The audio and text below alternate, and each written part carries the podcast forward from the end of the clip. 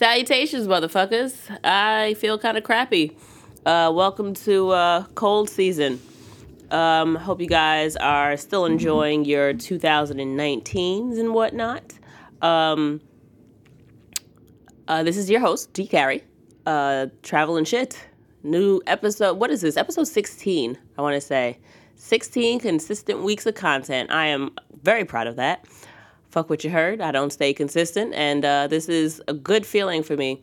So uh, be sure to follow me on the Instagrams underscore D C A R R I E and follow the podcast uh, T R A V E L, the letter N, S H I T underscore.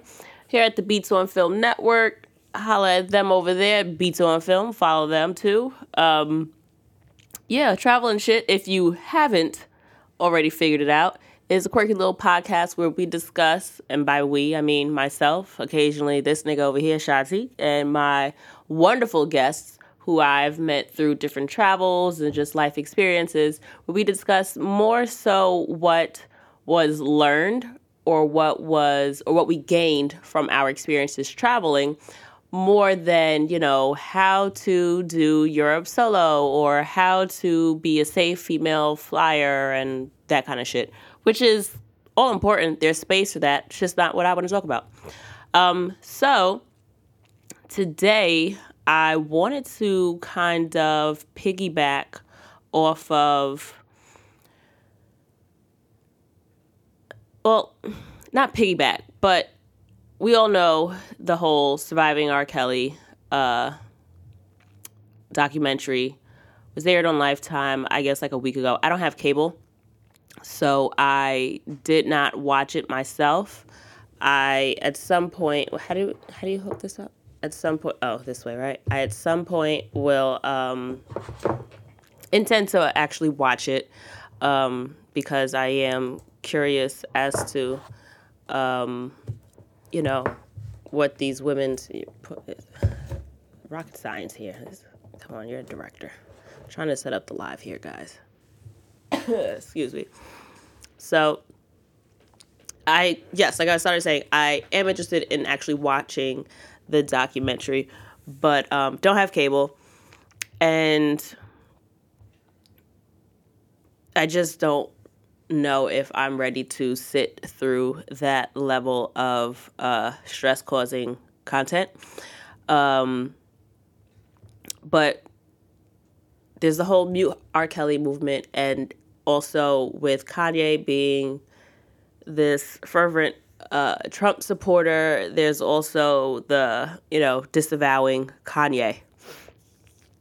So there are, and of course, also Bill Cosby.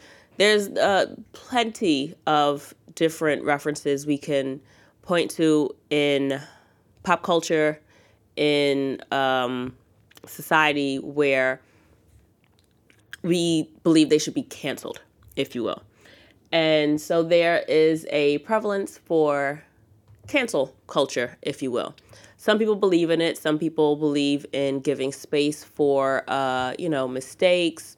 And personally, since we're on the topic, um, with the Kevin Hart situation, where they went back and um, what do you call it? Um, dug up some tweets that he made years ago and decided that they didn't, a certain demographic of the population did not want him to host the, what was it, the Oscars? I think it was. Some shit. I don't know, whatever. But they didn't want him to be part of it. Excuse me. Now, I feel that it's fair for the offended demographic to voice their concerns, voice their feelings or opinions on it, and then decide that they don't want someone who has made certain uh, rhetoric or uh, commentary about their demographic to represent them or entertain them in any sense.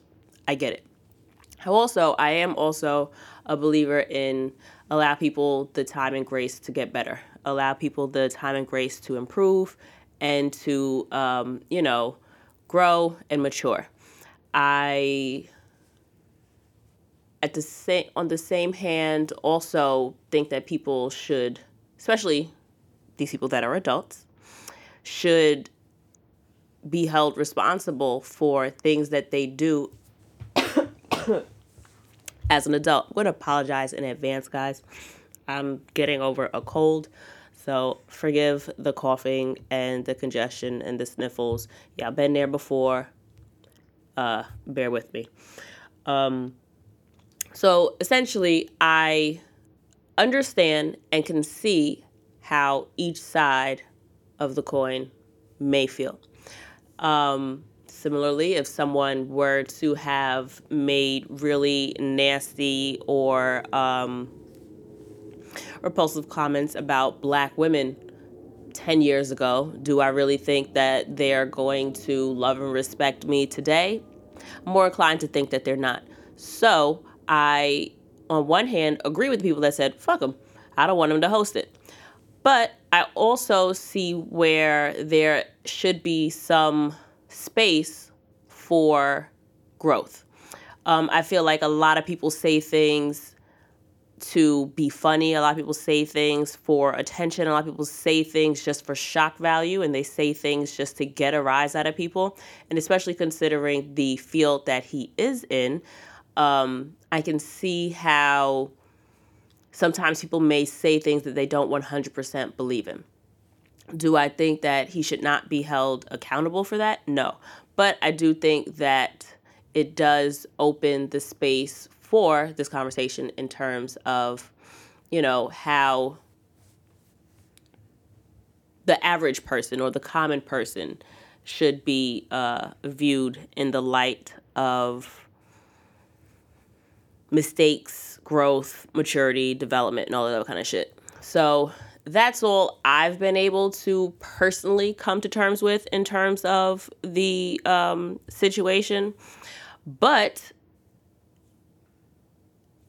I don't want to say in connection, but like related to the whole cancel culture is cancel culture and travel. Do you cancel destinations? Do you cancel countries? Do you cancel you know, different um, activities? You cancel vendors and providers for certain um, travel related uh, necessities, if you will, yourselves? For example, supporting problematic governments. Personally, after I want to say it was 2013 2013, perhaps. I want to say it was 2013. I was looking through a couple of articles just to like kind of refresh myself to make sure that the um, information that I remembered was um, correct or even near factual. And I personally vowed not to go to DR after hearing how they basically rescinded citizenship of thousands and thousands of Haitian Dominicans, well, Dominicans of Haitian descent, because they were Dominicans by birth. Um, many of them were born to undocumented parents in the Dominican Republic, or they were born to um, immigrant parents, so either undocumented or immigrant parents. Either way, they were of Haitian descent, and many of them had their citizen citizenship revoked. And I think it went back as far as like 80 years or something crazy like that. Uh, many of them were able to, I guess, reapply for citizenship, but I've read someplace that like 70% of the people that tried to reapply, and mind you, this is no like easy task. Of course, you've got to find all types of paperwork where in certain situations it can be nearly impossible to find because depending on whether um, there was a language barrier or if there was a um, uh, a wall of poverty that needed to be ascended like in terms of if you didn't have the money to have your child in a hospital and you had your child or if you didn't have the access to have your child in a hospital or my grandfather was born in 1930 he was born like in his home, you know, like he wasn't born in a hospital. The midwife didn't, you know, um, I guess, turn in his birth certificate till a week later. So my grandpa lived the majority of his adult life thinking he had one birthday when he had another. So, I mean, that is in civilized United States. Um, not to say that DR or any other countries are uncivilized. Let me rescind that. But that is in the um, what's uh, first world country, if you will, of the United States. Granted, it was in the 30s, but we know tons of shit about the 30s was trash. But say all that to say, there are many ways in which finding proof of your birth or finding um, just actual paperwork of whom you were born to or you know those types of documents can be nearly impossible for a lot of people um, so with all those people being affected effectually many of them decided to deport themselves i don't believe that there was an actual force deportation of these um, uncitizened i guess if you will uh, population but many, many people were affected by this. Um, I know one article, uh, one young lady was playing soccer for DR and then had to kind of cut that dream short because she was unable to continue to travel with the Dominican team because she couldn't get her paperwork renewed. Either way, it's just a lot of racial and colorism and other prejudicial practices that went into a lot of my decision based uh, a lot of my decision to not visit the country. I felt as if I personally didn't want to contribute to uh, a not not just government, but just a society that looked at black and brown people so I don't want to say nastily, I don't really like that word. Just I'm not Haitian, but somewhat I know for the longest time I'd had mad at my friends, especially friends from college. I was like, yo, D, you not Haitian? Bro, I ain't never been Haitian a day in my life. Except for hey Trey. Except for what what um I think it was a Labor Day parade. I hung out with Tracy all day. I was Haitian that day. But I don't have to be Haitian to relate to a Haitian person. Um, in solidarity of other people of color, people of African descent, you would have thunk that a lot of Dominicans would have, you know, looked at the people that are sharing the same fucking island as them and just said, well, y'all is next door. But there is no real logic to colorism and racism, and we all know these things to be true. Say all that to say, I personally would not want to um, put myself in a place where I knew that I could be um, what's the word I'm looking for? Where I could be treated unfairly, treated uh, poorly, or um, victimized because of the color of my skin. I already live in fucking America. You know what I mean? I'm not going to vacation in a space where I feel like it can not only is it a possibility that this would happen, but I'm hearing stories of reading articles and seeing news reports of, you know, people's entire lives being, you know, disrupted because of what the government decided to, um, because of the prejudicial practices that the government decided to back up and, you know, facilitate really fucking up people's lives. Personally, I said because of that, I'm not going to DR. Uh, haven't, still have no desire to. Um, that's your cup of tea. I know a lot of people that you know love going over there, and they they'll go here, they'll go there, this side of the island, that side of the island. By all means, fam, have a good time. Shit ain't for me. Um, I know another country. Now this one is a kind of different end of the spectrum where I went to Qatar back in, I want to say it was 2017. At the time, I knew absolutely nothing about Qatar. It was actually just a layover stop. It was my layover before I went to Thailand. So when I arrived in Thailand, I think it was only like a 72 hour, wasn't even 72 hours it may have been 72 hours. It may actually have, no, I think it was like a 72 hour layover. So I was in Qatar no more than like three days. When I got to Thailand, that was right around the time that there were talks of like stopping flights from even crossing over Qatar. Like they was like restricting airspace. It was all types of wild, scary shit to like a new traveler. At this point, I'm sitting on my bed. Like, mind you, I just walked into the hotel in Thailand. I sat down on the bed, turned on the TV. I don't know um, how y'all do when you go to other countries hey, to you guys watching on the Facebook Live, thanks for joining me. Um, I tend to look for English speaking channels. Turn on TV, where can I hear find something in English? Even if I'm not necessarily going to um, watch TV while I'm there, sometimes you want background noise. Like if I'm just going to chill in a room and drink, if I'm not going to read something or search through shit online, burn up some Wi Fi, whatever, you find a movie or something and, you know, entertain yourself that way before you fall asleep, all right? So I'm going through the channels, and of course, there's like CNN. And they're talking about all of these restrictions and issues with Qatar, blah, blah, blah. I had no clue what the fuck was going on. I didn't understand what was happening. But then I'm thinking to myself, yo, is this when like a seasoned adult would say, let me leave now? God forbid I'm unable to get back into the country should things go left. I stayed.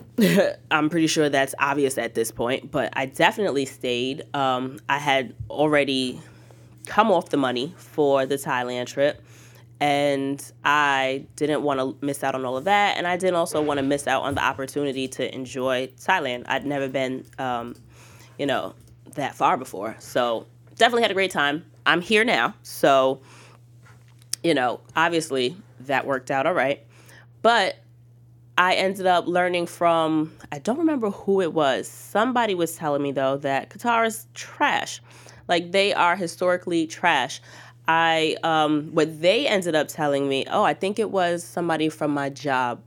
They were telling me um, that Qatar has had a really iffy history with uh, Filipino workers, where they'll come over there because I think they're having the World Cup there in a couple of years they're doing something over there because I remember while I was there, they were doing a lot of uh, infrastructure development. They were building a lot of highways. They were building like I, feel like their first train or you know improving the bus system, some shit like that. I remember talking about that with one of the um, taxi drivers. Well, the um, the guy that I did the desert tour with, like he picked me up from the hotel and we drove out to the desert. Blah blah blah. So he was telling me about you know this great. Um, uh, what do you call it? Event or this great there's a better word for it. I can't think of it. But this great happening that was coming to qatar. And mind you they are the i believe they're the richest country in the world qatar. It's tiny. It's tiny little country in the middle east. Richest fucking country in the world. Um, they are wild. I think it's all oil money I, I think so. I screenshotted the article that I was supposed to reference, and then I forgot that I'm live on Facebook. So there goes my point of reference. But anyway, um, coworker of mine was telling me that um, look, look, look at you producing producer. Um, just Qatar, um, Q A T A R. Um, is Qatar problematic? That's what I had googled. But anyway, they Oh, such a headache, guys. Um, this is real life shit right here. Like you worked through this shit. You don't have to feel great to do something that you enjoy doing. I actually like doing this. Um, but anyway, say that to say, he was telling me that uh, Qatar had a iffy issue with. I think it was that foreign policy. That one. Um, they had issue where the Philip. A lot of the Filipino workers were coming over for work, but then they were like, he said something like they was taking their passports and basically forcing them into working. So they a, a lot of the uh, status of the workers was really questionable, whether or not it is being forced labor, whether it's slavery there. Um, so, but I'd never heard about that, and when I was looking up what the problems from when that I could have been aware of where back in 2017 that didn't come up. But what did come up was these motherfuckers funded mad um, agencies in different countries. I think it was go back to that article for me. It was I think it was Syria, Libya. Um, scroll down for me. What was it? Libya Syria until support how amazing Yeah, that was it. Um, okay, yeah. So what it was basically saying is Qatar's role in the United States. This is um, what was this? Is this CNN.com? Where is this? No, foreign oh, foreignpolicy.com. Uh, it was, but Qatar's role in the United States Middle East policy is far more, far more problematic than is commonly recognized. The tiny yet ambitious Gulf Emirate has sought to use its immense hydrocarbon wealth to finance and arm civil wars in Libya and Syria, to support Hamas in Gaza, and to, I can't see that far, mm-hmm, mediate disputes in Sudan and Lebanon. Its interests sometimes align with the United States, but too often they do not.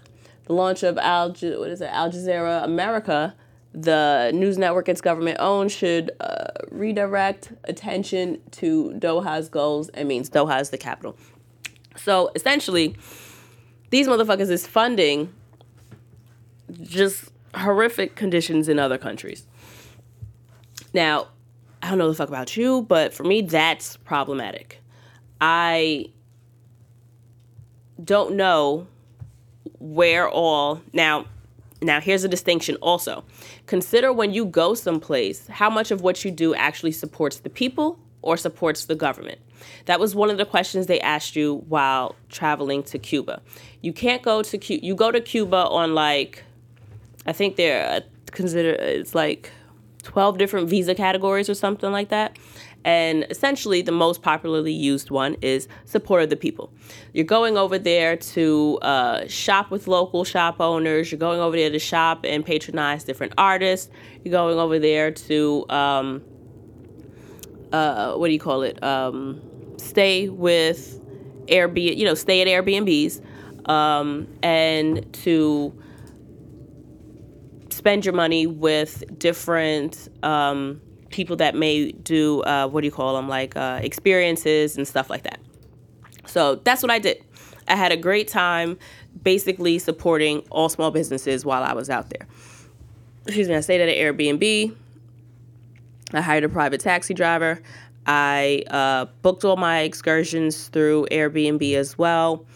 I didn't um, you know stay at hotels or anything that w- may have you know benefited the government, if you will, right?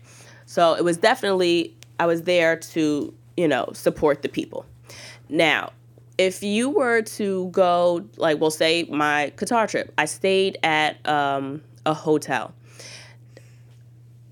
If in my mind I don't want to support the government, is it justifi- is it justifiable to go and stay at an establishment that you know doesn't or isn't run by the government? Like, is that how that works? Is that how you split those hairs? I'm curious as to, you know, what you guys may, you know, have thoughts, what your thoughts on that would be about. Um, what was the other thing? Oh, um, uh, can you fix this? Like, I'm crooked the whole, like, the whole way. Huh? Oh, well, I guess it fixed itself. There you go. Look at that. Problem solved. Whoops. Okay, yeah, thanks. So, like what I was saying is, I don't know that necessarily what I would be or where I would be staying or the things that I would be doing would be supporting the government. So, is staying with or spending with small businesses, privately owned industries? Like, do you research into that kind of thing in order to avoid that feeling of supporting an entity or a um, an establishment that you don't believe in, or do you just not go? So it's like, how do you split the difference? You know what I mean? Like, I won't go to DR because of the way um, the government tr- handled the situation, but also because I know that a lot of the people also um,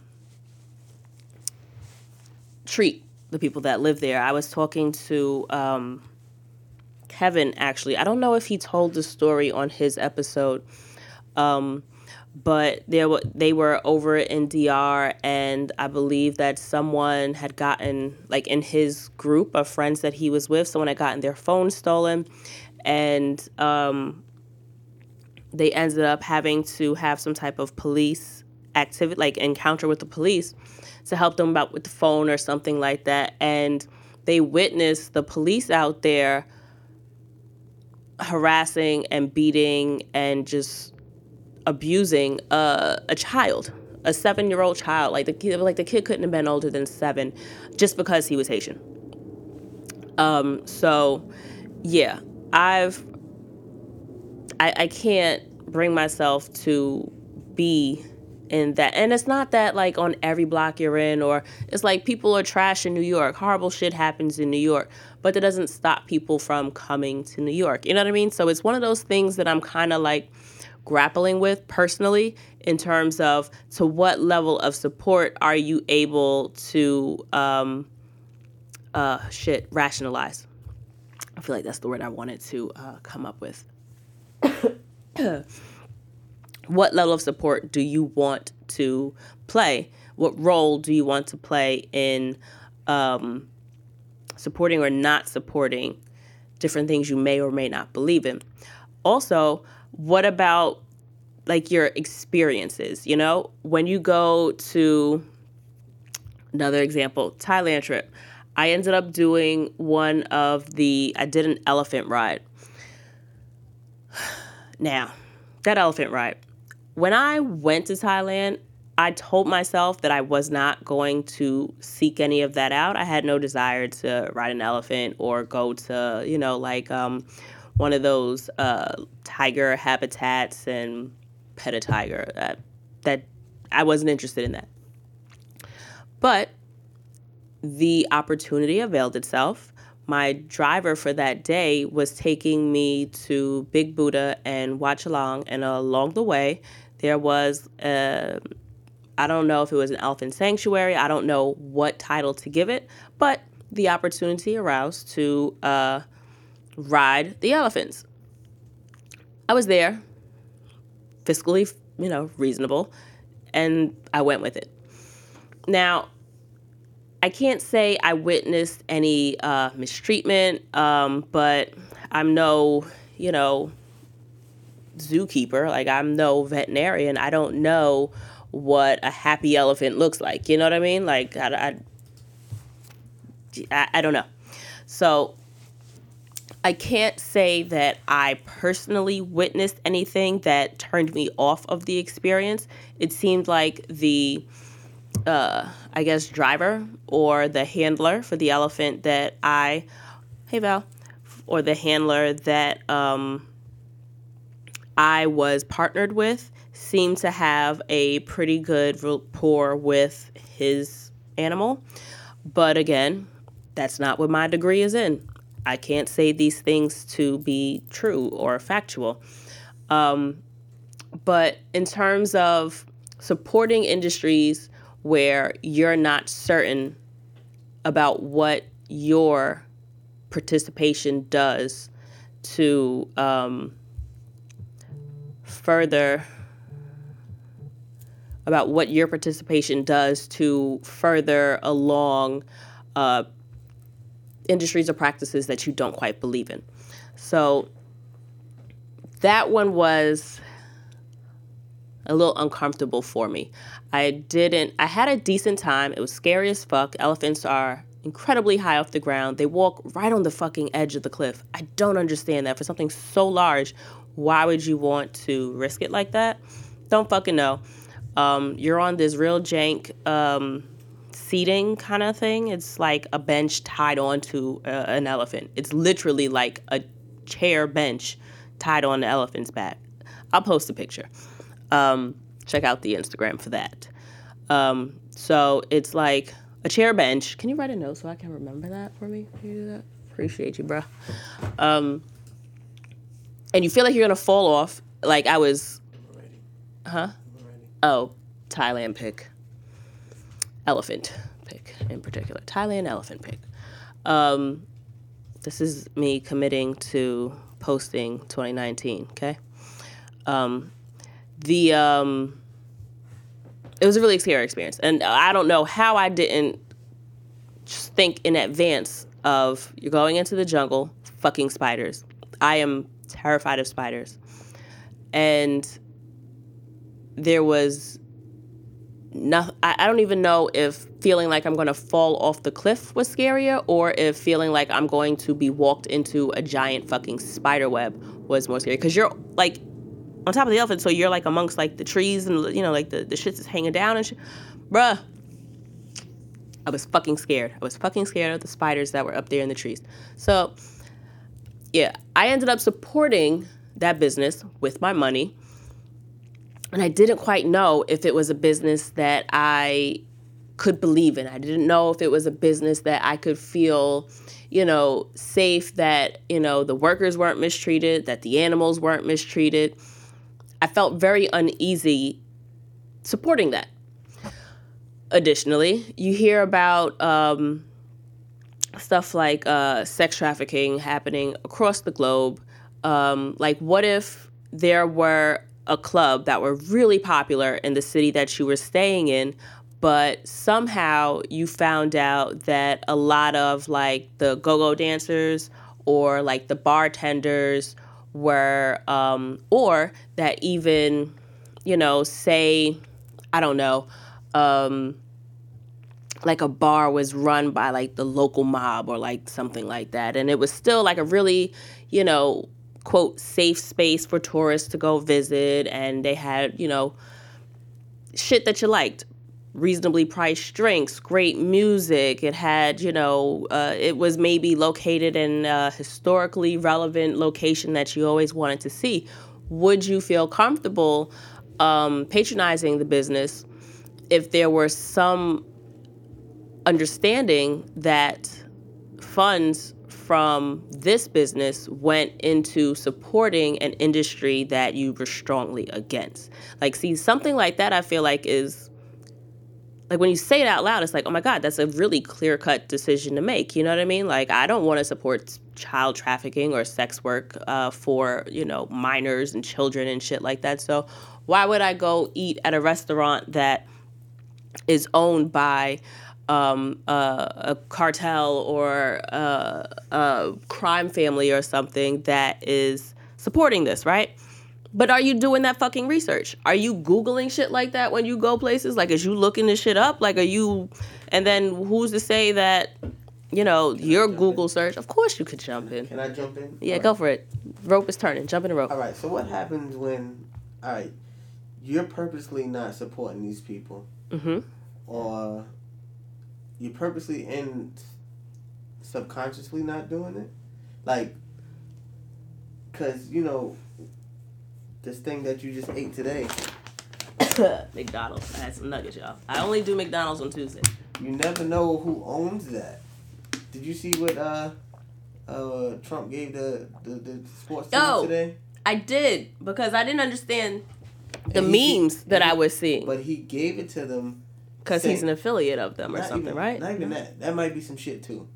But he gave it to them because he said because of the shutdown, people have to adjust. So he's saying basically McDonald's is what people have to eat because of the government shutdown. Meaning people are adjusting to eating low quality food.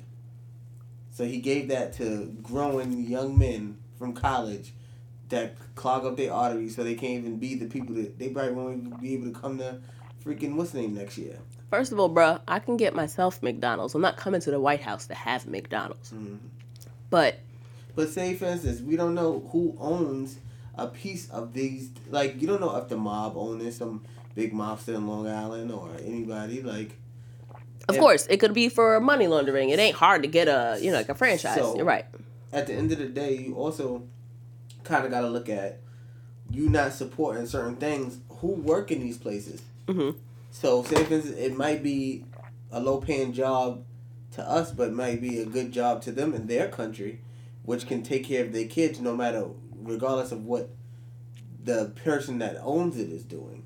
Right. So you shutting Right. out the the big wig is also shutting out the little little wig too. hmm So, what about that? Like you said, you don't want to go to DR, but there, you know, it's DR's governments that does that. You know, But We a lot of the people. racist people. Oh yeah, of course. in, yeah. in America with in in our own backyard with the Starbucks and all that other crap. Mhm. So why not go to another country where they like if you ever been to DR, they need the money.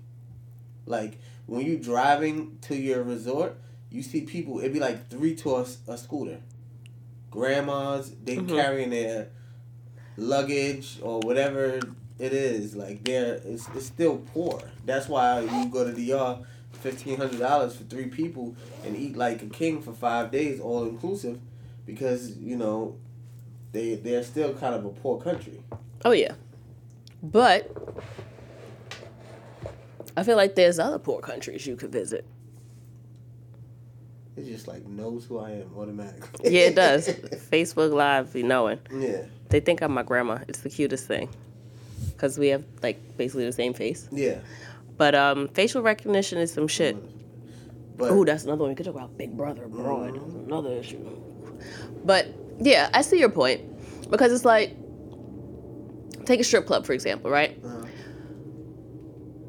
you can feel how you want about how you want to feel about strippers. You can uh, feel how you want about alcohol and drinking and whatever, right? yeah, But what a lot of pe- people fail to realize is that strippers is regular ass people. You're passing by, reg- like, you'd be surprised how many people you encountered that are strippers that you wouldn't assume was a stripper because of your preconceived notion of what a stripper looks like. yeah, A lot of strippers have regular ass nine to five jobs. A lot of them do it to supplement their income because it's fucking easy. Like I'm busting my ass at regular work all fucking day. Why would I want to bust my ass again? And now, mind you, these girls work very hard. First of all, talking to people all fucking night is no fun at all.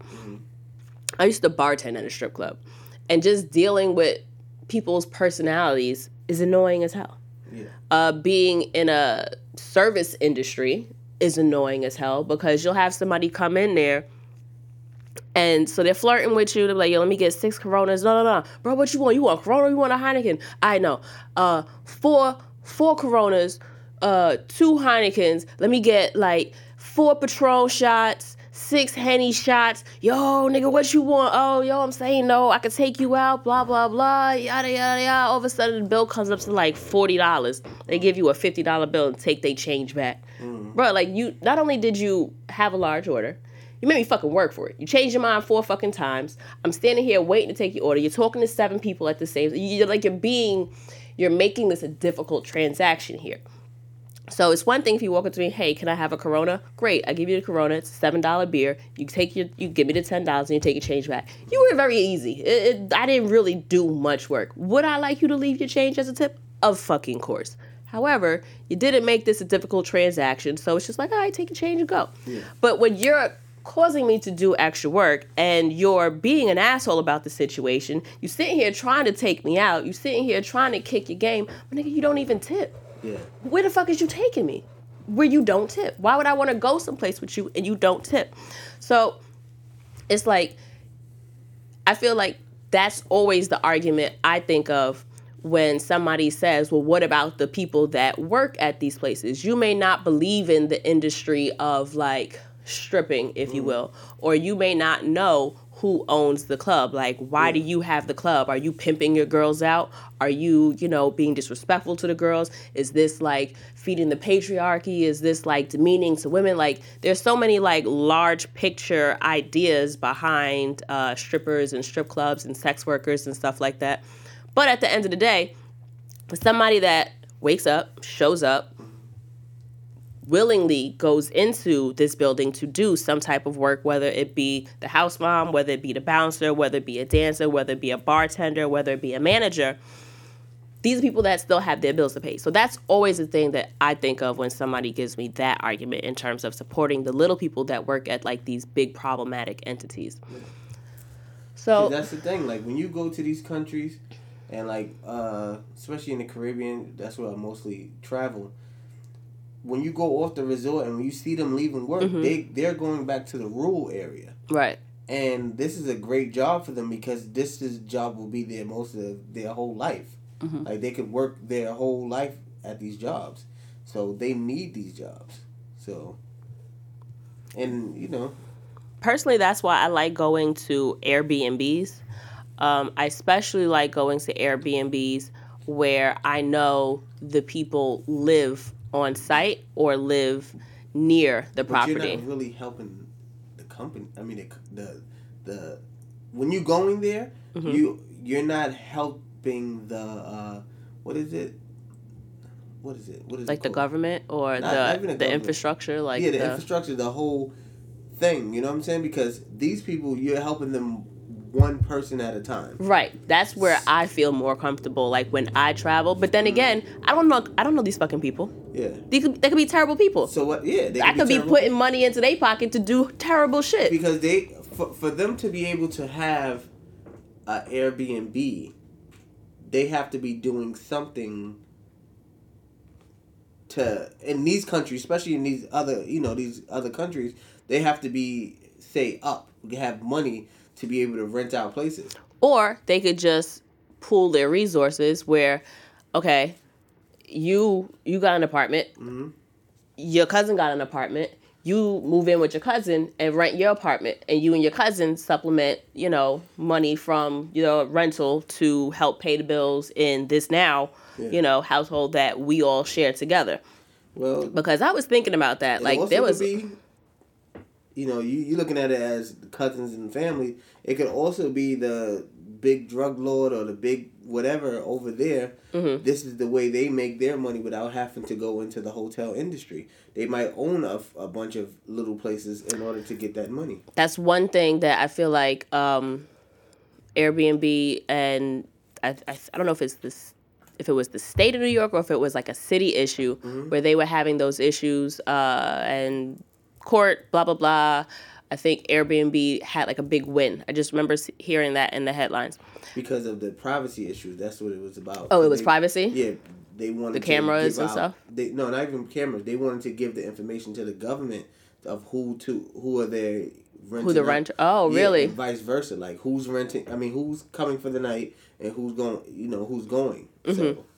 I didn't know that. Now I actually want to pull they that up to more. All of that. I know there was a documentary. I want to say it was on Vice, where um, I think it was based out of New Orleans, where after Katrina, people were going in and just buying property, and instead of like flipping it to sell it, they would flip it and do rentals. So a large number of the rentals in New Orleans are owned by people that don't even live in the city.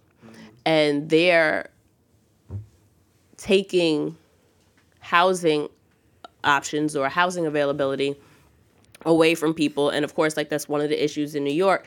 Um, people saying, well, if you're renting this out to Airbnb, where am I supposed to stay? That's why rent is so high here because, you know, you have all these people that are renting for Airbnb as opposed to using these apartments for people that want to live and work in Manhattan or in Queens or wherever it is that, you know, uh, these areas are. Yeah. And I actually know somebody other than Diana um, that does. I know a couple people that do Airbnb, so maybe I'll do like a Airbnb. Episode. Yeah. Kind of. I'll probably look into that. Uh, mental note that, guys. I'll be back with that one. But I hate the idea. I don't say hate. I think it's a great idea. It's a great come up if you got the wild money to just buy the property and then it's a great way to make money. Yeah. However, I feel like it is very detrimental to the communities that you are in and the communities that you're doing this in because it's taking away, it's uh, decreasing the housing market and it's, you know, hiking rents for people that do have to rent. And also, I think it's a little uh, inauthentic to the person that is expecting a certain experience. Like, if I'm going here, I would prefer, I know I personally enjoy having the whole house to myself, but I like the idea of staying in a space where I like the idea of supporting a family or supporting a person that is renting out spare space in their home. You know what I mean? That kind of So thing. you said what, what did you just say prior to that about it um taking away the Oh, like the uh, it fucks with the housing market in Oh, the cities. No, no, you said something. Oh, the in, the the authenticity in the area. Like if you're staying in a location because you want to feel how people really live out there. If say there are 15 houses on the block, if seven of them are rentals. Mm. And you know four of those rentals aren't of people that actually live there. They're just like airbnb like they're just i don't want to say trap houses but they're just like Yeah. houses that somebody that doesn't live there is just renting out. Mm-hmm. Now i'm amongst people that are other tourists and people that are just coming in there as opposed to me dropping myself into a neighborhood that's just got people that live here. But I think that which is kind of rare because what are the chances that there are going to be like 10 houses on the block that are Yeah, all all Airbnbs and they're all Yeah, tourists? But I think that It's a stretch. I get I it. think but it's very like authentic because being that you get to live, I mean, you get to stay on a city block opposed to a hotel which is secluded away from Mm-hmm. homes and the people that's in the neighborhood. So if you go to Brooklyn and rent out an Airbnb in Brooklyn and you're in Crown Heights on the block where there's a and you you're staying in a brownstone. You've heard about the brownstones all your life and when you Mm-hmm. the Cosby York- Show, Yeah, you've and so- seen, so you know, people actually that live in brownstones. You actually get to sleep in a brownstone. You actually see the community around the brownstone. Mm-hmm. You actually get the whole New York, Brooklyn lifestyle in one shot. So in a way, even if it is just somebody that, renting it, yeah. Excuse me, way- bought the building just yeah, because you can it. go down the block to the corner on Flatbush or whatever and go get you an authentic beef patty. Like you're gonna get Mm-hmm. You right. that because when you You go right. to a hotel, you're not gonna get. you gotta You're gonna get leave from the hotel, and area it's a, it's and a go. whole thing to go to New to, to to Brooklyn to get you some cheesecake from Junior's when you could have been up the block and been in a this is true. yeah like you actually get to see the neighborhood. That's another reason why I enjoy uh, the Airbnb. Because I can't fucking stand tourists. Yeah. I always try to be a reasonable tourist when I'm traveling because of my disdain for tourists here. Don't stand in the middle of the street when you're lost. Don't carry like, you know, don't drag your bags mad slow. Like if you're gonna be lost, be lost out of everybody's fucking way. It's the same rule my dad always has on the fucking road. I don't give a fuck if you're lost. Just do it out of my way. Don't be lost in the middle of the street. Pull the fuck over and be lost. Yeah. Be considerate of the people around you. People that stop in the middle of the street to take pictures, it's like, bruh, it's a fucking green light. What are you doing? Like, you, you can't do this right here. It's unsafe for you and everybody else around you. they, they that's even like lower now. Like when you take the I ninety five down when like I was driving to Florida and um Oh, yeah, left lane is just for passing. no, not even that. If you get in it says it in if you get in an accident, Pull over. Pull over. Don't stay in the middle of the, sh- in the road. Yeah, pull they don't over. want that shit to, to pile up. Yep, If that's how other people move, get hurt. Move. Yeah. Right, unless it's, God forbid, something that, uh, okay, now my, my vehicle is disabled and all that kind of shit. It's on fire. Pull over. Yeah. pull the fuck over. Like you, the damage is still gonna be the same. Pull over, take your little pictures over there, Mm-hmm. and everybody get out the middle of the highway. The same thing was just like common sense. Don't be in the left lane if you just trying to go the speed limit. Like Exactly.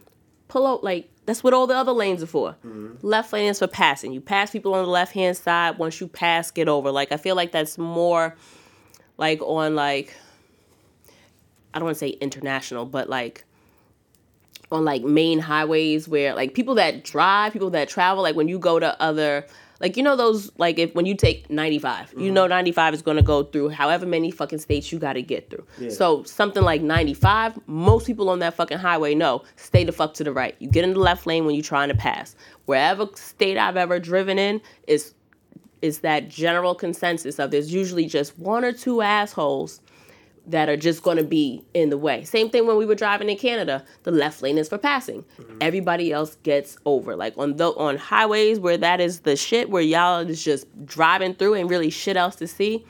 Everybody stays to the right. It's like a universal law. And it's kind of like that's the universal law of being a fucking tourist. Like move out the fucking way. And a lot of people don't realize that and I don't know if it's because they're not travelers or maybe they're from slower environments. I, I feel like it's got to be that you're from slower environments. If you're just not used to like a hustle and a bustle and a get the fuck out of the way kind of mentality. Yeah.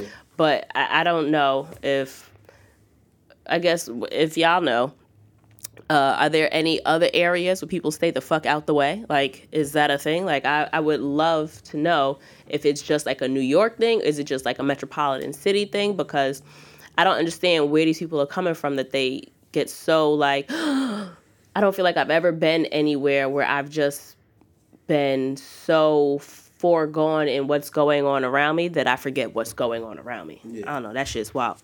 But then, like, the other thing that I wanted to touch on was stuff like the luxury of not going with just um, the cheapest option. Like after United dragged that dude off of the plane, and there was like a boycott of United, where you know there may have been a flight attendant who treated somebody very nastily, and we're boycotting this, we're boycotting that. Like,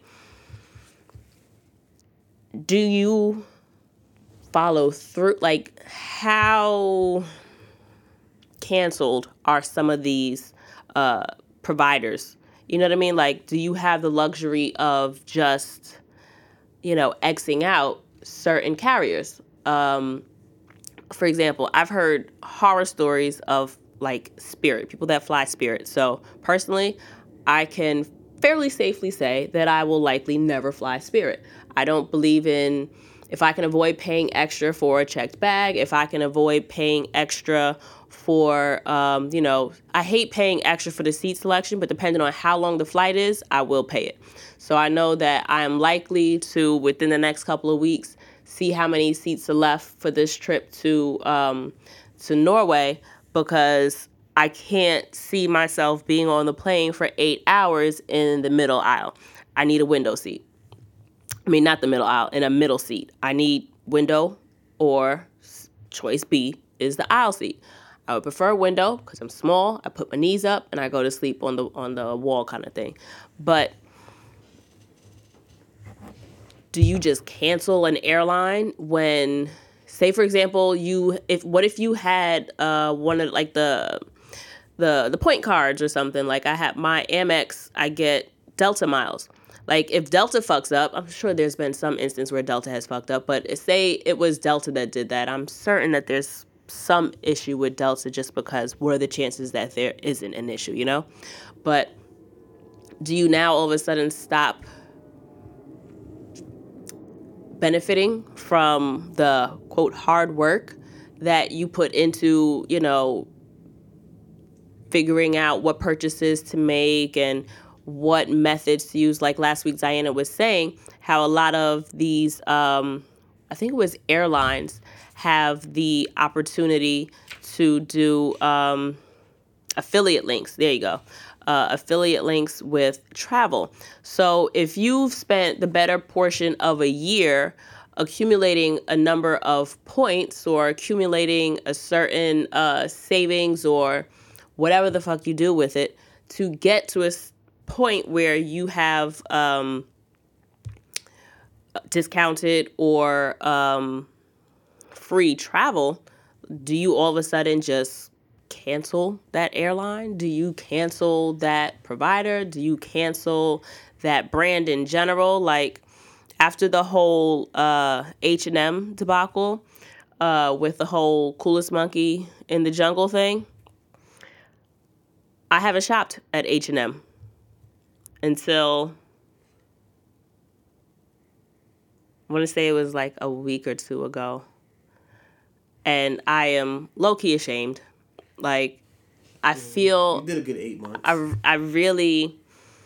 And I only went. Y'all will see the purchase. No, that's what I'll say. Stay tuned to the gram. Y'all see. Y'all, you will see what I purchased. And then when I post it, remind me somebody to tell you the story about said purchase that made me realize what I missed about H&M, but at the same time, somebody remind me why about H&M next is it next week? I think it is next week. I think it's next Friday. Yeah, it's not this Friday, it's the following Friday. That's when I leave. Somebody remind me, right?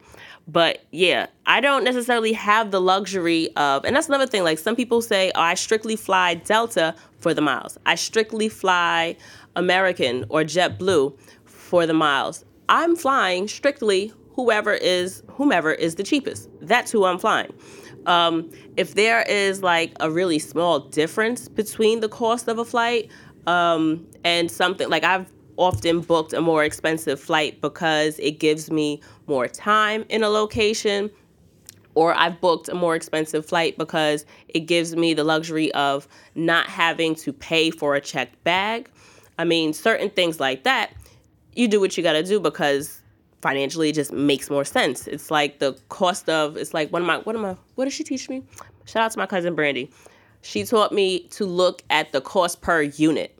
And a lot of times that's how she'll make the decision to find out what's actually cheaper. Like you can have this set of toilet paper um, for eleven ninety nine, and then this uh, thing of toilet paper is sixteen ninety nine and you're looking at the two and you're thinking, oh, $11, it's cheaper than 16. However, you realize that the $16 package of toilet paper actually has like a cost per unit of like a dollar per roll versus the $11 one has a cost of like a dollar 75 a roll. Stupid shit like that, right?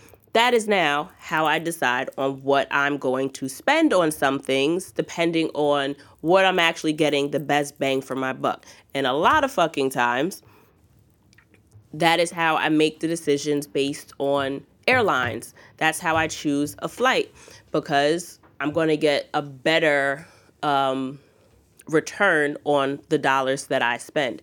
If I can spend, like, it might be $150 cheaper to fly on a Saturday, like a Saturday morning, but I can get a whole 20 hours in if I fly, you know, an extra 20 hours if I fly in on, say, Friday night. I'm going to fly in a Friday night because I'm basically getting an extra day. Is the day in a certain location worth $150 to me? Depending on where it is, fuck yeah, it is. So that's how I make a lot of the decisions instead of like sadly um, social or like political things. And that is more so in terms of like vendors and suppliers and um, i don't want to say i guess it would be considered like a brand yeah for a um for like a travel related something so curious as to what you guys' thoughts are on the whole cancel culture, how and how it relates to travel. Do you not go to certain locations based on some things that the government may have implemented? Do you not go based on stories that you've heard from other people? Do you not go based on not wanting to support um, you know, different industries that a country may um, be very well known for or prevalent in? Same thing with excuse me, experiences or um, establishments, do you not patronize these establishments or do you not um, spend money with these, um, I guess, event hosts or um, providers if you're uncertain of what your money is going to support? Do you do prior research into where you think your money is going before you go on your trips. I'm curious, are there any social warriors out there that would like to, you know, hold our hands through how we can be more socially conscious travelers? Um, I feel like that would be a really interesting, um, actually. I'm sure it's a thing out there. But yeah, curious to hear how um, any of you guys try to practice being a socially conscious traveler. All right, so that's going to be it for the Facebook Live. And for the podcast, just hold on a quick motherfucking second, and I'm going to give you guys the uh, quote for this week. Okay, so this week's quote is damn, I should have tried to think of how to pronounce his name before I started. Well, the quote is So much of who we are is where we have been. It's William Lang. languish. Yeah, I'll post the uh, quote on the Instagram. Um, seems a few of you like that uh, last week. But um, so much of who we are is where we have been. William L. So for me, that kind of implies that from each experience, you are to take something with you. It's to be added to your toolbox of life, essentially. You know, you're supposed to, um, I guess, learn from every experience. And it kind of makes me think of I was listening to I listened to a ton of podcasts. I haven't really I can't remember the last time I listened uh, to music but I tend to fall down rabbit holes where I'll discover a podcast, listen to maybe like the first two recent episodes, and then um, go to uh, start from one and work my way up. But anyway, um, I was listening to one of the Red Pill with uh, Van Lathan's podcast. I was listening to the podcast, and he had an episode where he had a guest on, and they were basically saying that you should often have dialogue or discourse with people that you disagree with because it lets you understand where your opponent, if you will, is coming from. You have to understand their frame of thought in order to um, successfully, you know, combat or um, fight against, um, I guess, ideology that you don't necessarily agree with, right? So that quote made me think of that rationale where you may not necessarily agree with all of something or you may not agree with every aspect of something, but in a sense, get a feel for or an understanding of it so that you can better under but I don't want to say better understand, but so that you can see where there are things that you can do to help said situation or prevent the situation from furthering and um, continuing on as a problem. Now, I don't say that with the thought that you can go to a third world country, see that people are hungry, and end world hunger somehow. Do I believe that someone will figure out how to do it? Of course I do. But for us average people who aren't necessarily going over there to, you know,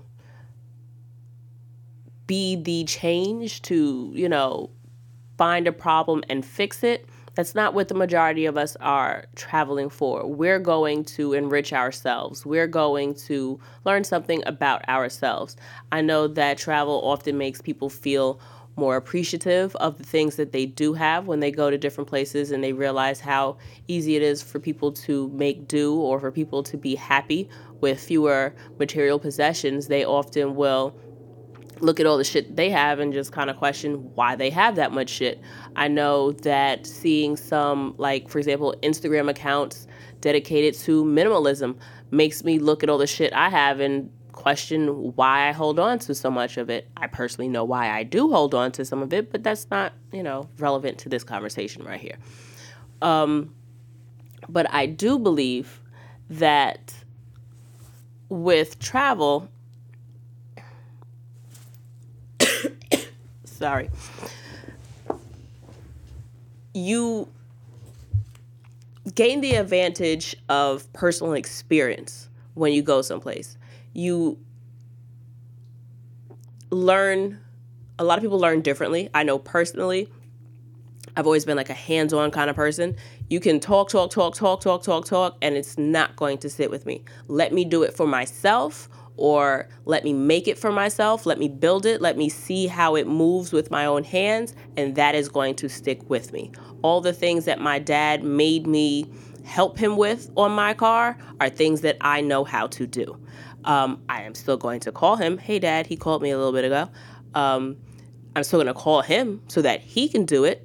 But do I know how to effectually change a tire? Of course I fucking do. Do I know where the windshield fluid goes? Do I know how to check my oil? Do I know where power steering fluid goes? Like, those are the things that I can do on my fucking car. Am I going to do it if I don't have to? Fuck no. However, like travel, it's just one of those things that becomes who I am because of how I experienced it. And I truly feel that that's what travel is able to do for so many of us. Because we have the luxury of seeing the way other people live, because we have the luxury of experiencing other cultures, you start to see that the world is so much bigger than the things that you know and um, you know, live on an everyday basis, that there is a bigger existence than what it is you know of your personal life. And I feel like we can develop who we are by experiencing things that we may not have had the opportunity to experience had we stayed in the same space. So, in connection to, you know, doing, in connection to like cancel culture and I'm still a little indifferent, I guess you can say. Um, there's certain places I'm still uninterested in going to DR, but in terms of the discussion that we had earlier today with how much of the actual, you know, research do you put into finding out, um, you know, who the people, you don't look up who the people, I know the average person doesn't look up who their Airbnb host is. So, you know, as much as you may want to support and fund wholesome and, you know, legally sound operations, those aren't actually, you know, things that we all are, pri- that's not information we're always privy to. So, say all that to say, still continue to use travel as a learning experience so that you can add to your own personal toolbox and improve the person that you currently are. Um, hope you guys enjoyed the episode. I'm really looking forward to hearing from you guys on the uh, social medias. Feel free to send an email.